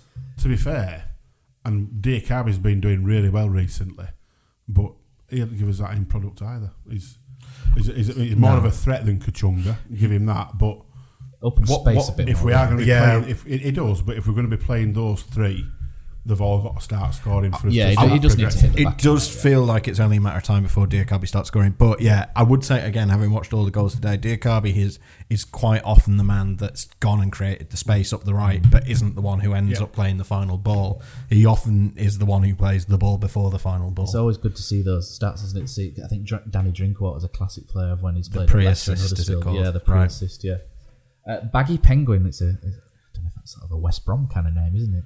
Change it, Tony. Uh, Grant seems most effective on the left in Cowley's system. They seem to use the central striker as more of a ten than nine. Uh, Gareth Shaw says, in my extremely tactical and very intellectual summary, play him where he wants if he keeps doing what he's doing. Uh, and James Bentley, uh, David Crabb, and Sam have also uh, been in, and he shoots Coca Cola, and they've they've all pretty much said the way it's been used at the moment uh, is is completely working for us, and I think we're all in in full agreement with that. So thank you very much, guys, for for getting in touch on that one. Then he curves one down the inside right channel. It's brought down by Grant with Civic accompanying him. Then the cross, far post, goal! Christopher Schindler nipping in at the back stick after Karlan Grant's assist. It was a quickly taken free kick by Simpson. Grant made the break and Christopher Schindler slides the ball into the open goal from close range. It's Town 1, Barnsley nil. Right, just before we move on to uh, Neil, we're going to come on to the community update in, in just a moment. Before we do that, I wanted to touch on uh, a tweet from the HTSA, uh, which went out, which says HTFC women players have to pay to play. So we've launched a crowdfunder to cover sponsorship costs. I think this is a great a great initiative that the HTSA have done, and I think it's something worth raising as well uh, in the broader scheme. Thirty percent of the funds raised will go to Emma Elford, who is the sister of striker Laura Elford, who's been diagnosed with uh, metastatic breast cancer. As also, we we'd all, I'm sure, wish the very very best of luck to Emma Elford as well in in that. Uh, I, I quite like women's football. Uh, I'm a I'm a fan of it. I know women's football does get its detractors from from time to time. Uh, I do check see how Huddersfield Town women are doing, and I do know Kate Mallin's a, a decent player, and uh, Dad David's involved as well uh, at the club. Uh, the fifth at the moment, Stephen, in the uh, Northern Premier League. Sunderland, I think, are expected Yeah. to, to win that league, aren't they? Quite convincingly, but Huddersfield definitely in the mix for for second place. Um, hopefully, we'll see them do well over the course of the season, and, and definitely all the best to Ashley Vickers and his side. Have you have you got to see much of them? I've seen a couple of games, uh, just two games, I think, this season. Uh, I did speak to Ashley uh, Vickers and David Mallin before the start of the season, and their ambition was just to uh, win that league. And to be honest, they should be. They had a couple of results that they getting games that they really should have won where they've played beneath themselves. I think saw. uh, Was it the four? I think I'm trying. I'm going back because I watched the highlights uh, Mhm. that they put on YouTube. I think they had a four all, didn't they? Where they looked in. in Yeah, command. Th- th- they are. They've they have won games six, up- you know, six 0 and six two, but they've also had like frustrating three two defeats and things like that. The one of the games I went to was against Stoke, and they actually beat Stoke two one, but Stoke absolutely battered them for seventy five minutes. Um, they they were really they had they Stoke are quite high up as well, aren't they? yeah, I- it's a division that I know well because I was the press officer for Doncaster Belles last season, uh, and they were in that division. Then they got relegated, but um, yeah, it, it's a shame though, as you say, that they they have to effectively pay to play.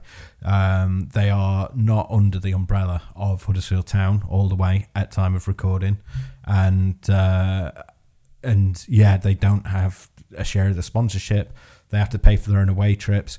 They actually did really well in the cups last season and ended Yeah, up and ended up making almost no money from it because by the time you've paid for the transport and you know they had a couple of trips to London, those are overnight stays. That's hotels for everyone. They actually ended up making about. Uh, David Malin gave me the numbers. It was like a couple of hundred quid that they made as, as profit from getting to the quarterfinals of, of of two cups, which is crazy. Um, so yeah, I mean at that level, third tier of women's football, there really is too little money.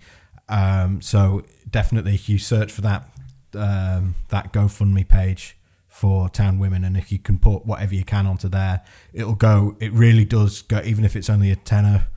It really does go a long way in the women's game if you can chip anything in there, and obviously, uh, yeah, for uh, for Emma Elford as well.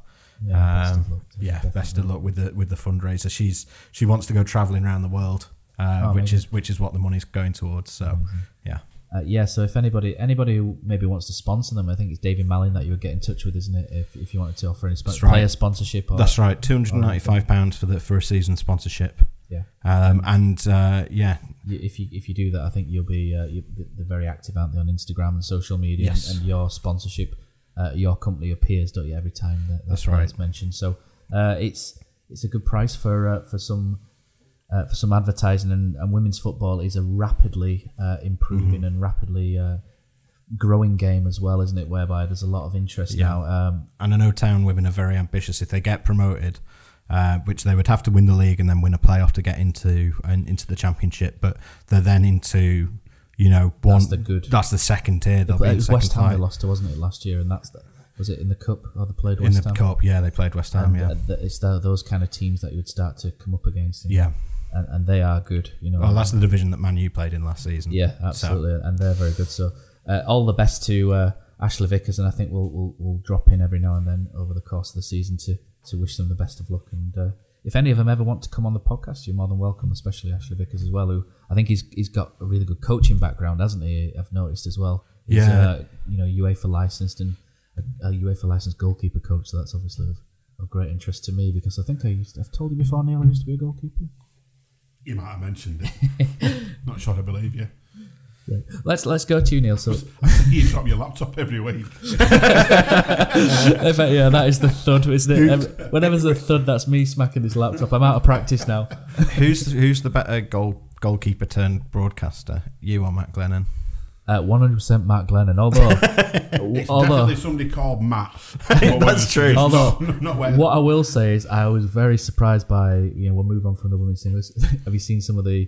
I think Matt Glennon's done a, a an interview recently with uh, is it uh, a Scottish thing, and he's he's, he's hammered Lee Clark on there. So I think Oh, that dear. I haven't listened to it fully yet, but if uh, when Matt gets unleashed, I- I've I've heard Matt when he's been unleashed before when he's away from Radio Leeds can be quite Yeah. interesting. He's not shy Um, with an opinion. No, so if you, uh, I'll, I'll might, might retweet that, but apparently he's uh, he's quite harsh on Lee Clark. Um, I still prefer Phil Senior. We'll be, and Phil will be coming on soon. good lad, is Phil. I'd, I'd, to be honest, as as like I say, it, you know, it's the goalkeepers union thing. So I, there's not really many goalkeepers I dislike at, at Huddersfield. You know, I was quite. Phil was uh, a Huddersfield, you know, Kirk Yeah. Eaton lad, isn't he? So it- you know, we like Phil Phil, Senior is this. and he, you know, and, and him and uh, the other lads play for free in that Huddersfield All Stars, you know, with Jacko and Yorith, and you can't dislike anybody who, gave up the time to do Absolutely to do not, that. And uh, the other goalkeeper, I'm trying to remember what the other goalkeeper was called. It was Jacob something. He was uh, he got released from the youth. But It'll even be then, Ryan Schofield in 20 years, I suppose. yeah, but even Local then, lad, I, I think I think all the goalkeepers at that stage was slight incremental upgrades. Rachubka was, apart from his kicking, was, was quite a decent keeper, and then Matt Glennon was better than Rachubka. But I, I- think I think Glennon's uh, argument was that he was uh, he shouldn't have been dropped. But I think Alex Smithies was. Uh, sorry, Matt, but Alex turned out to be a great great goalkeeper. Yeah, he's football the manager. Yeah, he turned out to be a, a good goalkeeper, so I can't argue really too much on that. Uh, Neil, do you want to give us a rundown of uh, what's happening in the local community? Yeah. Um, Huddersfield Street Kitchen. th- The only real news for that is that tonight, um, and I'm not there, so this doesn't sound good. but tonight we've actually started doing Wednesday nights. Um, we're doing those for the next three or four months while it's horrible weather. Same spot. Same spot, um, the open market behind Tesco's in town centre. So we'll still be there every Sunday, 12 till 3, but every Wednesday night now, 6 till 8. The Wednesday nights, we won't be giving out all the clothes and stuff. It is purely to go down and feed people and, and get them warm. We'll have a few bits knocking about if they want sleeping bags and stuff like that. Um, but it's just purely to help people through the, the winter struggle because obviously they're out there seven days a week, not just one. So try to do us a bit there and break it up. What can people do if they want to, to help that effort now? We're on Twitter at Huddersfield ST2. Um, if you message me on there or on our Facebook page, Huddersfield Street Kitchen, um, if you've got any donations, whether it be clothing, we're desperate for bloke shoes at the moment, bloke shoes and trainers, but not any old. And I sound like a, a real. I don't know. You want to talk to Dave Hartrick about don't want- trainers? you don't want He's got about 40 bits, do you? pairs. Yeah. I'll, I'll give you his number. Yeah, d- double it, and that's where I am. I'm, I'm a bit of an obsessed. Where, I've where seen- I've trainers, seen I'll your give, shoe lo- collection, give loads away down there as well. But He's got like this full walking wardrobe of trainers, haven't you? yeah, sh- shoe, shoes are just. Um, a re- 'cause obviously they're, they're walking around seven days a week. They wear them out. So we are actually going to start putting together some winter packs. Um, so if people want to donate brand new socks, scarves, hats, gloves, that kind of stuff, we're going to be giving these winter packs out starting next month. Um, Andy's Man Club, just short of 70 there again this week at Huddersfield. It's the numbers are just consistently high now, which is, although you can argue it's bad because people need it, it's brilliant because it's there. Um, still doing great things. They've just been donated um, a new car after the last one went back.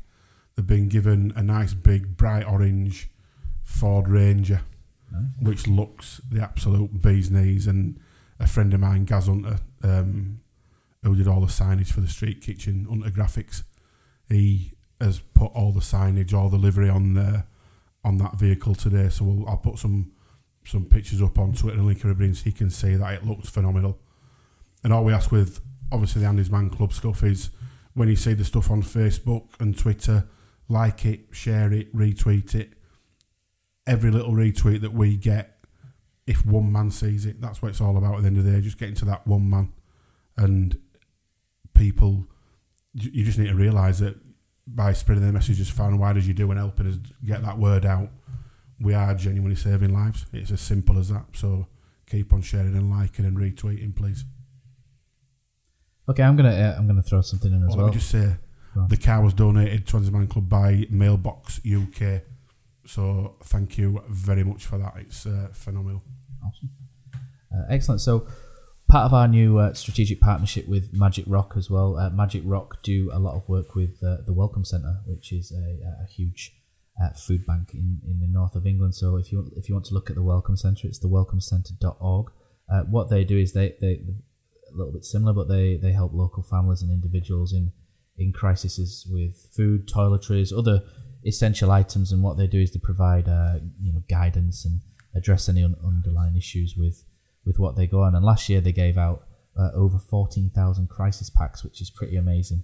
Uh, which equated to around two hundred thirty nine thousand meals across the north, which is which is fantastic. Uh, one of the largest food banks in the north of England. If you want to donate to uh, the Welcome Centre, the Magic Rock have two blue wheelie bins at the front as you're going around the back. Uh, for anyone who doesn't know where uh, Magic Rock is, it's Willow Park Business Centre in uh, on Willow Lane in Huddersfield, but it's it's not too far from B and M, you know, Mm. towards Berkeley, uh, Birkby. Um, it, it's great as well. It looks like a warehouse when you go to, to Magic Rock, uh, and then you kind of go around the corner and it's uh, it all opens up into an outdoors, and the, the tap room in there is, is really good. And I'm not been paid to say that I do actually rate Magic Rock quite quite highly. I'm, I'm a customer before I went in. Uh, but yeah, donations of food and goods uh, you can you can drop off at the, the blue wheelie bins at uh, the front of, of Magic Rock. And again, it's, it's that time of year, Neil, where people are looking at, uh, at warm stuff. You know, the coats I think is, is mostly what the Welcome Centre are looking for, as well as tin foods as well. And and if you do donate tin food, just just double check to make sure it's still in, in date because obviously no one wants to get ill today from. It's even, it's even little stuff like when you go and do your weekly shopping, just chuck an extra tin of soup in or a tin of beans or whatever. You know, it's cost. It doesn't have to be the best brands. Doesn't have to be the most expensive. You know, you can you can go out and get a tin of soup for twenty p. You know, so next And- time you're out doing your shopping, just chuck a tin of soap in for twenty p. Which all it all makes a massive difference. the Welcome Centre as well is one of the places um, uh, that that the donations the the the fa- the food bank donations on match days go go there. Yeah. So yeah, as you say, just grab grab something extra, even if it's you know smart price. Yeah. So tomatoes or beans yeah. or whatever. Just grab an extra one, take it to the next town game, just drop it in the bins. Not the bin bins, the, the, blue- collection the bins. blue bins, yeah, yeah. blue bins. Hi, I'm Sean Jarvis, and my favourite goal has to be from one of my friends, which is Tony Cars, and of course that was for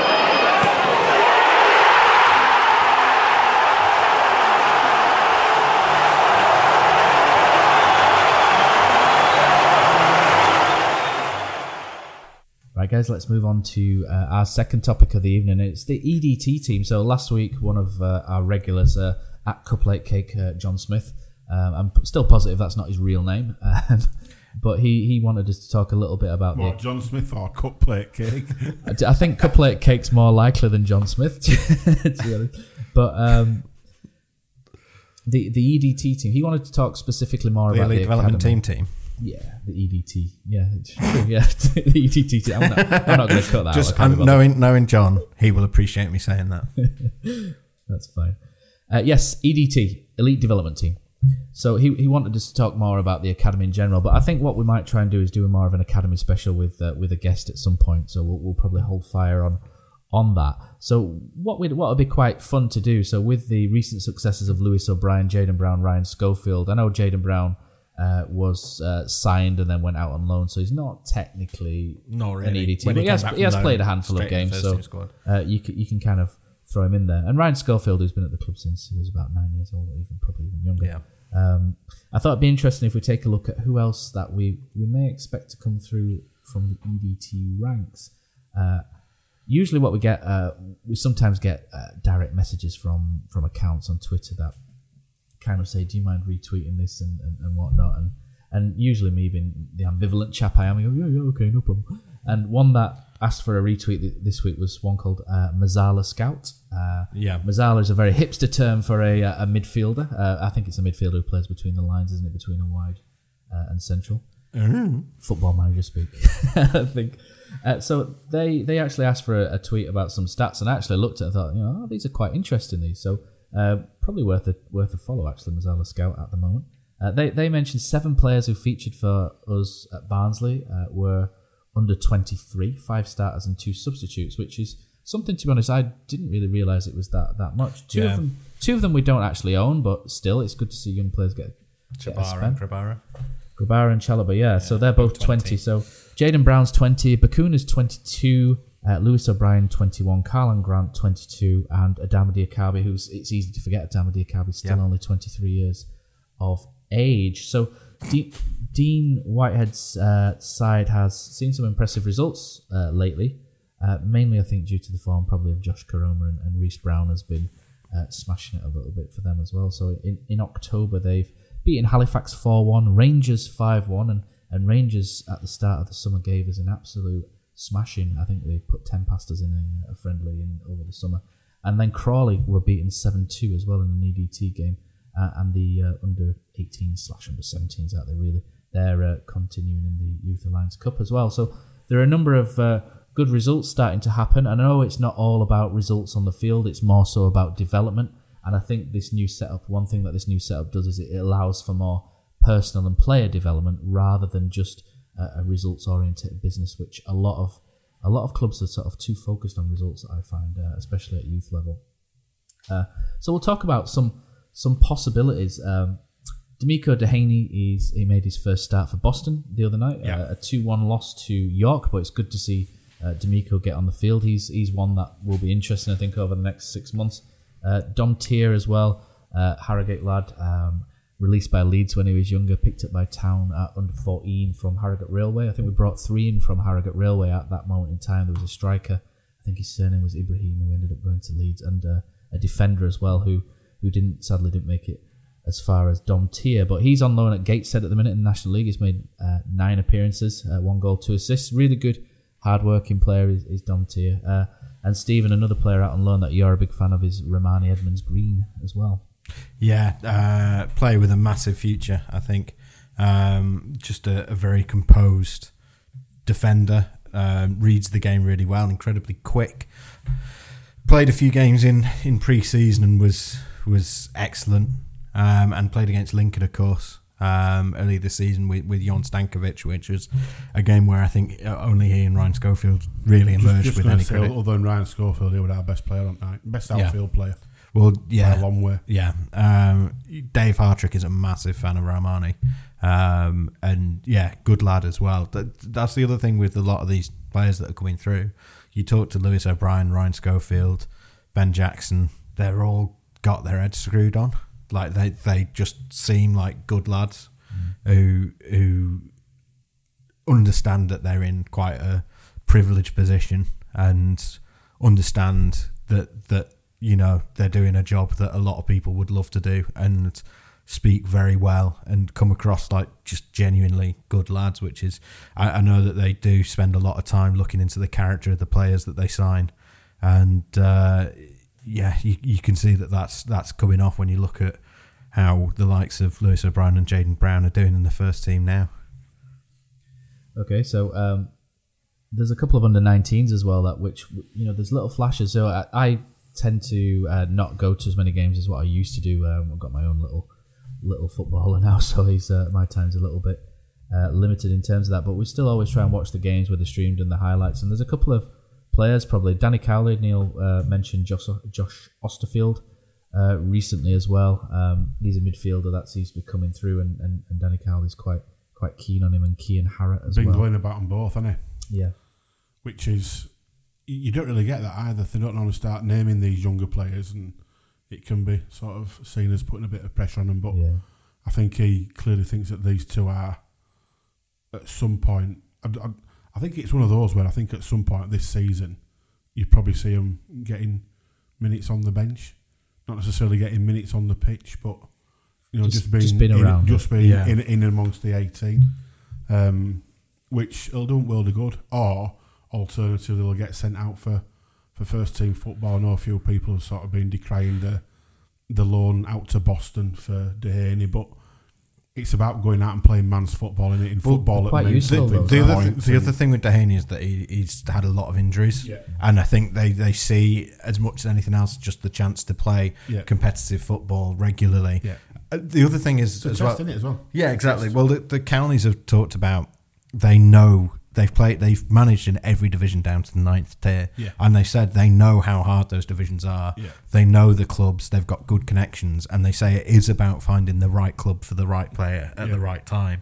Uh, and they did say that in Demeaco Duhaney's case, it was a, a matter of getting the fitness into him, getting playing regularly. Um, I mean, Rarmani Edmonds Green was was at Brickhouse last season, and he says that that playing that physical game is is nothing like what you get at the under twenty threes.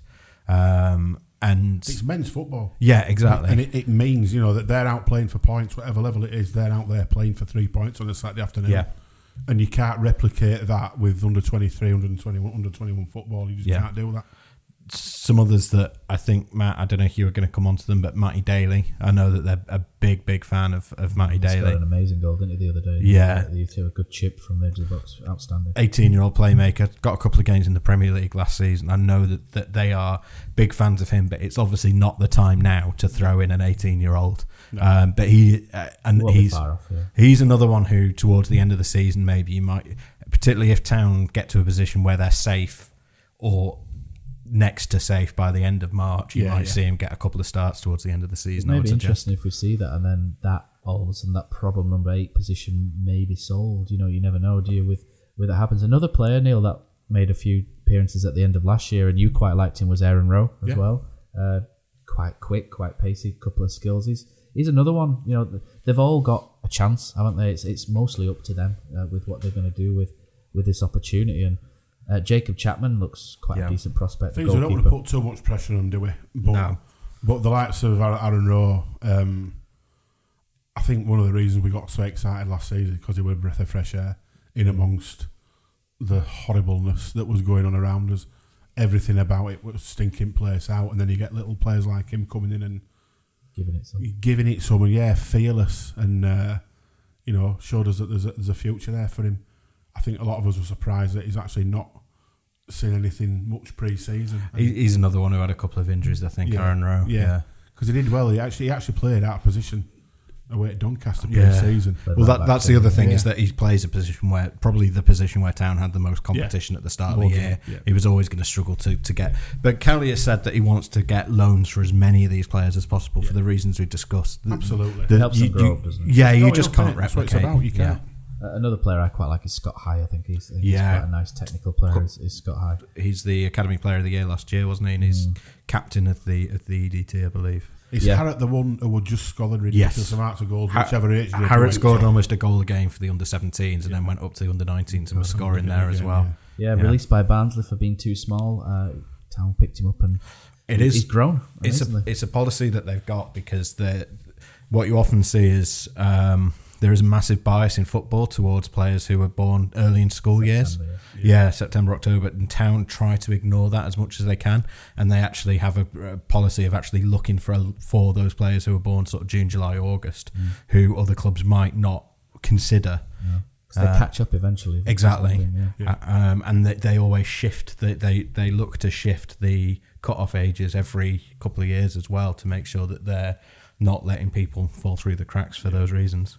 Uh, one one player which is which which interests me a little bit is uh, go back down to sort of the under 17s and we won't go too much into that because that's they've got a long way to to go. But Luke Daly was signed from Port Vale and one of the Mhm. local newspapers compared him to a cross between Leroy Sane and Ryan Giggs, which is big praise. Uh, Liverpool wanted him. Uh, apparently, he chose to come to Huddersfield over Liverpool because the, the pathway seemed Yeah. uh, more clear.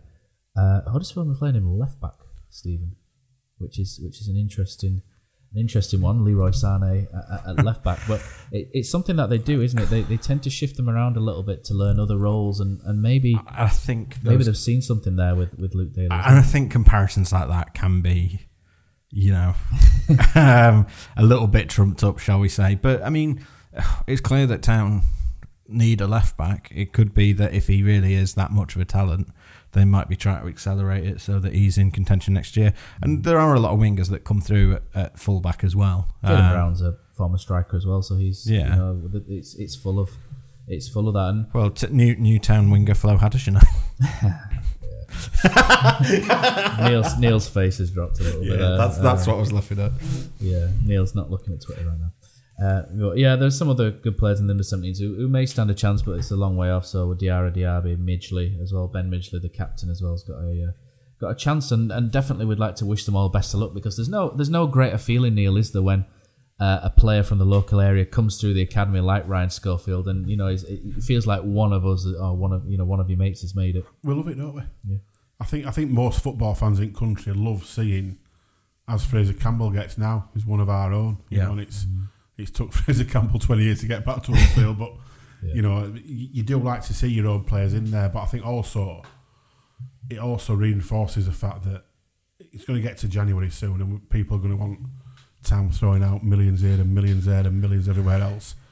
But it shows you that you don't have to spend millions because you look at all our players who are succeeding have lifted us where we are at the moment. Karlan Grant less than two million, Simpson free. You know, it's Bacuna, not a lot of money. Yeah, Campbell free. Campbell free, Grabara loan. Jaden Brown free. It's all you know. You, you don't have to spend. Elphick free. Exactly. You, you don't have to spend absolute fortunes to get players. It's about getting the right players. Just be clever, but just not too clever. Sometimes I think is, is what we're looking for. But yeah, good luck to all the to, to the young lads. Definitely, it's it's something when I remember following Huddersfield around when John Worthing was captain and I played in the same school team as, as as him once or twice. He was he was too good for our school team, so Huddersfield didn't let him play that much. But he, he stepped up and played, and he was. It's one of those things where John Worthington said before in private that he all he had was a big tackle. You know what I mean? But when Excuse when, me. but he was you know challenge we'll say. Uh, but when when you see them play up close, they, they are absolute next level. And he, he was I remember him getting the ball as a as a 15 year old playing in the sixth form team uh, at Wycliffe Mount, and he, he turned and ran at the defence, and it was just something that you don't see this turn you know this pirouette and turn, and he was off, and it was just all done fast in a flash. And sometimes you can see you know those who stand out at a level, and especially if they come from Gomersal like he did, and and everybody, you know, it's, it's, it's great to get behind, and hopefully a lot of these lads lads make it through. So we'll have a look. We had a couple on on Twitter. Uh, John Smith, Speak of the Devil, Cuplet Cake, uh, says uh, Matty Daly, uh, who can who he'd like to see on a six month loan, and uh, Simon Copland has thrown in Reece Brown. Reece Brown's Yeah. obviously twenty three, uh, know, but he's on the fringes. Is Reece Brown, and he hopes the FA Cup presents an opportunity for Reece Brown, Josh Koroma, and Matty Daly. Uh, if they're not playing the trade on loan as well, I, I think Koroma will be gone on loan from what they've what they've said Yeah, last week. I, or so. again, as many as they can get out. I think you have to remember Koroma's come up from National League. It's a big step, and and I know Reece Brown is 23. The thing I would say with him is he he lost a couple of years of his development through his own issues. Yeah. He had some attitude problems. They couldn't get him into the gym at Birmingham and things like that. Um, by all accounts, those those days are well past him. That move to Forest Green did in the world of good. But but yeah, the but, vegan diet. Yeah, but but you have, but it's worth remembering with him. He is 23, but he's probably at the stage of the, probably a similar stage of development to a player who's 20 or 21. Uh, right, yeah. So Twitter's just full of full of opinion, and Koroma seems to be the, the outstanding theme. So uh, we'll move on to uh, those were the days. Now, Darren Bullock. It's the last penalty. And if he scores from this, they are through to the final. And Huddersfield are there. Darren Bullock is the hero. In goes Robbins. Coming from the free kick, taken short to Brown, and Robbins making a dart across the face of the defenders, a perfect header. Brown gets a flick, Fletcher!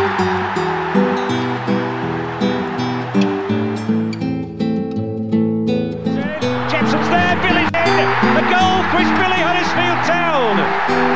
The most famous goal of Chris Billy's life. So those were the days. Uh, we're looking at this 79-80 season and 94-95. So uh, 79-80 Huddersfield uh, in October put quite a decent run together. Neil, this is one thing that I'm looking at the results, which I always found strange looking at sort of older football scores. Uh, Huddersfield lost uh, 3-1 at home to Portsmouth on the 13th of October 1979, but in a crowd of like 16,500. And the previous game was uh, at home against Wigan, which was 7,800. So it's like almost like doubled. Um, and then the previous Port- one to Portsmouth that. at promotion challenges with the zone. People did Yeah. tend to just turn up. For And Wigan's a big rug- games. Wigan's always been a rugby town as well. Even in the Premier League, they yeah, never sold crew, out. crew were up there as well. Before that was like five and a half thousand. I, I always amazes me when you see kind of like those kind of things developing a little bit as well. Uh, so Huddersfield over that time put a, a good run together in October, uh, beating Crewe, Peterborough, Wigan, and Bournemouth, but losing to rivals Portsmouth. And in 94-95, there was a, a bit of a, a game against Crewe Alexandra, which you might remember. Martin Booty played for Crewe in this game. Is a, is a name we probably won't remember with much fondness. But a three-all draw at Crewe on the 22nd of October 1994 with goals from Jepson, Billy, and Booth. And for some reason, I- I've got the highlights of that game imprinted in my in my head as well. Um, Two players we'll, we'll pick out. I'm not even going to consult the magic book for this, but Keith Hanvey was one. Uh, we're going to look at sort of centre back partners. Keith Hanvey, uh, Neil, can you remember much about old Keith back in the day? I know he came back to Huddersfield as a thick blonde mane. thick blonde. thick blonde mane, really thick blonde hair. Um, not exactly quick, shall we say, but it was uh, Dave Sutton's partner. And Dave Mostly. Sutton's the one we covered last Yeah. week. We also covered uh, Pat Scully last He week. actually and- went on to work for Leeds as commercial director, something like that. I think. Yeah, as a compare, I think the, the book says he's a, as a compare. Runs his own uh, runs his own commercial firm. Uh, Lee Sinnott was Pat Scully's partner. Remember Lee Sinnott, very much a no nonsense kind of defender. Went on to to managing non league. Did a, did a good job at Bradford Park Avenue, and and Town had his his son as well, Jordan, uh, at at Huddersfield as well. Jordan always looked like a nice player who looked like he was going to make it, but sadly just fell a little bit short, didn't he? And uh, but yeah, Lee Sinnott, good solid centre half, signed from Bradford City for around 150,000. Play for playing the top flight for Crystal He signed the Palace same day as Lee Duxbury, and Graham Mitchell went all the way. It's a good uh, good Christmas present. that. I remember that yeah. back in '94, especially when you knew a few uh, few Bradford fans like we did. Seething they were. But getting it straight to Mooy again, who shoots. What a goal, Aaron Mooy! An absolute thunderbolt delivered all the way from Australia. Right, we'll come on to our last topic, which is um, the next six games. So usually we look forward to the game ahead, but I thought what was quite interesting, guys, is we had um, the form tables published uh, over the weekend, and I think the the standout bit from the form table was Huddersfield Town sit at the very very top with Mm. three wins, three draws, uh, plus five goal difference at twelve points, which is one point more than Brentford, Fulham, West Brom, and Sheffield Wednesday uh, have. Uh, nice surprise this, and good to see that the Cowleys are getting a little bit of consistency, especially considering where we've we've come from. To be honest, I'm not surprised with the Cowleys because they're, they're just they're efficient, aren't they? They're, they know what they're doing. They they laid the plans out. Apparently, on the training ground, it's very very clear of what they are doing. Everyone knows their job. Everyone knows the ne- the person next to them's job and the person next to them's job. And I'm, I'm I'm not surprised with the run of form we've gone on. To be honest, I would say, Matt, have you got the the form table there in front of you? I only have the top six. Right. I was going to say because if you if you look at the other end of that, just to not to bring it down too much, No, I'm going to play innit? going to play the Yeah. cosy role. No, it's right. But if we if you look at the other end of that table, it is Blackburn and Barnsley and It is, Middlesbrough. yeah. It's the teams that they've just played, the It last is, six yeah. that they've just played. A lot of them. But it's a very different prospect. The next six, isn't it? Yeah, so we've got coming up. We've got Brentford on Saturday, uh, a sellout away end, which is which is fantastic. Um, Huddersfield Town's London branch selling out, and uh, a lot travelling down for the last game. I think it's at because it's last Park. game at Griffin Park, innit? It is, and then the week after we've got Preston North End away. We Preston never get out at Preston, but beat. Preston sat second. I, I, amazingly, Leeds United used to get everything at Preston when Simon Grayson was manager. That's uh, an interesting record you should look up. Uh, Birmingham City at home uh, follows on the 23rd after the international break. Uh, Birmingham, Birmingham surprisingly up there. They're up in 11th. 11th, I think a lot of people thought they'd be relegation material, but they seem to be. They might be. Yeah. They, they might. Yeah, the championship. how the league it? is, yeah. They're they're moving on quite nicely, but uh, the rumours that they might have money to spend as well coming up in, in January, which is uh, a bit of a change for where they've been over the Well, they've last had a of year transfer embargo, haven't they? Yeah, so that's uh, an interesting one. Money to spend, pinch of salt. And then Swansea at home on a Tuesday night, which Mm. for me, I look at this and I've I've seen Swansea have kind of tailed a little bit, and I think po- I'm hoping that they're maybe in a false position, and Swansea might be a game we can take. Uh, but they seem to be just starting to um, realign, although they got a good result against against Cardiff as well, who were also a little bit inconsistent. And then a ridiculous price of thirty odd quid at Ashton Gate for Bristol City, which is very harsh. Uh, coming in the run up to Christmas, 30, I think it's 32, 33 quid nil to go away to Bristol City. I'm not paying that for going out of Bristol. No chance. And then uh, we round up that six game uh, six game spree with a, a home derby against the uh, the Chesties down at uh, John Smith Stadium uh, before a, a Tuesday night game against Charlton to round up uh, Yeah. seven there because Charlton are up there as well. So uh, it, it's it's a tough run. And do you think this could be a defining period, you know, in terms of the recovery, or do you think that maybe that's a bit over egging the next six games a little bit? It's championship, in it.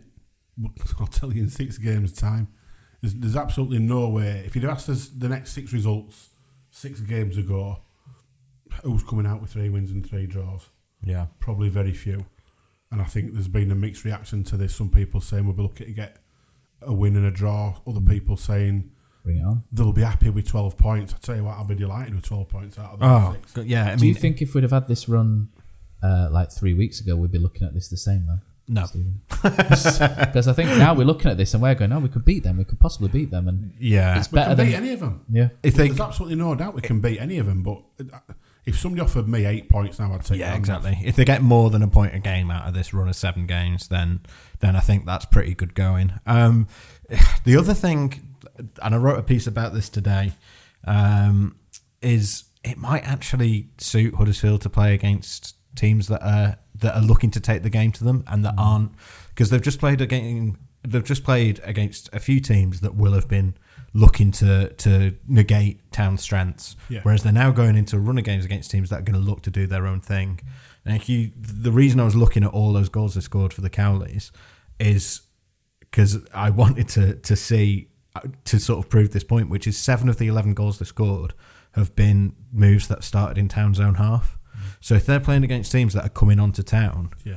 there's space. If The they break can, opportunity. yeah, if they can, if that defense can stay solid, and it is a big if because you know they chip four to West Brom, and you know, but they have had three clean sheets in the last four games. Is it? Um, if that defense can stay solid, then they have real threat on the counter attack, and they might actually, given how ponderous they are with the ball at their feet, they might actually those games might actually suit them quite well. I'm not not saying that they're going to get you know uh, 12 points out of it like they did in from the last six, but I wouldn't be that surprised if they did get When you've got players like Karlan Grant in your team, and go back to him again, you've always got a chance in this Yeah. league because he is going to get a few goals in those games. Yeah. That's what he does. Yeah, I think eight points is probably a good. Two wins, two draws, two losses would be. Yeah. I think that You'd that represents. now, I think that represents a good, uh, a good period and a good turnover, especially from where we've been, and it keeps the momentum going. Because essentially, what we want to see is us eventually close that gap on that top 11, 12. Yeah, I did work out that if they spend the rest of the season going win, draw, loss, win, draw, loss, um, they would finish about 16th. which So, which I think a few weeks decent. ago would be quite happy with. Yeah, exactly. On there, so that's uh, that's it. Anybody? So we don't really. So Neil, you don't fear anybody coming up in this in this specific run. No. really. No, Um, no, not not since these two have taken over. I don't think it, they don't fear anybody. Why should we? We- And we, and we have, like I said, we have got uh, arguably the best striker in the division. Uh, Brentford seems to be coming back into a little bit of form, Stephen. Mm. So um, Benrahma is, is a player in particular who is really sort of turning turning heads uh, in the, in the championship. Watkins. Yeah. Yeah, uh, and Ollie Watkins level with Grant in the Yeah. goal scoring table. yeah, they seem to. He's moved central, hasn't he? Recently, Yeah. his, his pace is, is quite frightening. Well, Brentford's last three, they've won all three and scored three in all of them. Mm. So yeah, that they start. They were when we did the preseason. I think a lot of a couple of us tipped them to be going up, and they had a bad start, but they seem to be. didn't we? They seem to be Yeah, hitting their playoffs, yeah, that they seem to be hitting their stride a bit now. That they're a bit fragile at the back at times, which is again why I think it might be a game that suits Town in some ways, but Brentford are odds on favourites. Yeah. So to get a, any away point in the championship is good. So if they can get a point out of that game, that I'd be quite happy with. Even that. even You'd what- take two points out of these next two. Saturdays. Yeah, Preston are, are up there in second, and they've got a couple of good players. Tom Barkhuizen and got in the, the ch- team of the month for October, and he's a player who's really developed over the last few years. And Daniel, jo- it's Daniel Johnson, isn't it, the central Yeah. midfielder who's Yeah. who looks to be to have kicked on as well. So I think if there's one team apart from us that I would like to get promoted from the championship, it'd be Preston. They're just one of those teams who've not not done anything for it. They remind me of us, you know, where we haven't been in the top flight Yeah. for forty odd We never get out at Preston. I've had so many wasted trips there. I, I don't care if they don't go up. and uh, I've ruined them in a way day. that aside, that that sort of bitterness aside about never getting anything at Preston, uh, they're one of these That's teams probably that a reason why I get rid of them. I. I, I, they're one of these teams because they've, I don't think they've been in the top flight since the fifties. So Mm. I think it's their time, and then they're just one of those teams where I just think, yeah, you know, that, that, it's your time, and it'd be Good great manager. to see them go. Th- Great manager. yeah, They, they didn't they have like around the sort of the turn of the millennium. They were they seem to finish third or fourth every year. Yeah, Their a- record in the playoffs is absolutely shocking. Graham Alexander, Chris Lucketti, didn't they, around Yeah. the time, and a few other sort of hard-working players, and it just didn't didn't happen. Never for happened them. for 'em, yeah. yeah, but who knows? Maybe this year's their year, and uh, if they go up, I'd certainly be be quite pleased for them. Uh, it means Neil that we wouldn't have to go there again next season if we didn't follow them. So True. uh, Although talk- saying that, Preston was one of the best games at promotion season. At home, The- yes, sorry, the uh, the free kick we the, the penalty we got was definitely uh, an interesting one from, from Jordan Hugill. But but that's it. So I'll, I'll read out some of the, the, the Twitter comments. Yeah, so it was so the few few um few that we had Simon Copland who who another one who, who spurned the opportunity to be on here tonight because he's, he's working in London is Simon. So I'm sure he's listening. So Seventh choice. all the best, Simon. Yes. Uh, his optimistic hat on. He says six points from the next two home games and two points on the road, so eight points. So he, he agrees with us. So it's a good job he's not here because it'd be all very there we boring, go. wouldn't it? So we came up with that independently as well. We hadn't even read that. yeah, Joseph McGregor, one of our uh, listeners in America. Um, always good to hear from Joseph, and he looks like he looks a little bit like Michael McIntyre as well. He's probably someone who wouldn't get that reference, but uh, Google that one, Joseph. Um, not sure it's the acid test because the Cowleys are working on a project that is going to take much longer than the stretch of games they've been here for. Uh, more of a measurement than a test, and I think that's a good way of, of looking at that as well. Mm. Uh, and uh, he thinks they've kept their unbeaten run. Um, Oliver as well says six is a decent result. Uh, Chris Carter, our uh, our new musician, um, is looking at uh, one win and three draws, which uh, would give us six points. Um, but Brentford, he says we could possibly get a point there as well, and Swansea a win. Uh, and uh, the majority here from Alan Allen Lee, HTFC Dukes, Craig Blythe. They all go for six points. Andrew Brown goes for eight. Richard Farron six. Uh, Baggy Penguin's a little bit more optimistic though. He said he could go for, for ten points. So uh, he's uh, he's definitely living the, the, the Cowley dream at the minute. So and, and so is Wayne Lockwood who says uh, ten points as well. So thank you for everyone who's who's uh, who's got in uh, in touch with us on this one. And uh, Tom Finnegan uh, has, has sort of said he'd, he'd like to uh, to have to, it'd be good to play some better opponents. And then one of his Leeds mates is. Has jumped in and it's going to end in a scrap by the looks of things, which is uh, all fun and games. So uh, thanks to everyone for getting in touch, apart from uh, Alex there, and uh, interesting times coming up over the next six games. Right, I think that wraps up a another episode of Andy takes that chance. So what we'll do is we'll we'll go out with uh, a little bit of music again from our new uh, Andy takes that chance musician Chris Carter. So thank you very much for everybody for getting in touch, and thank you again to everybody for sending in your questions and your tweets, and uh, we really appreciate all the uh, the feedback that we get. So uh, thank you very much, and, and here's hopefully to uh, some success over the next few weeks. Oh,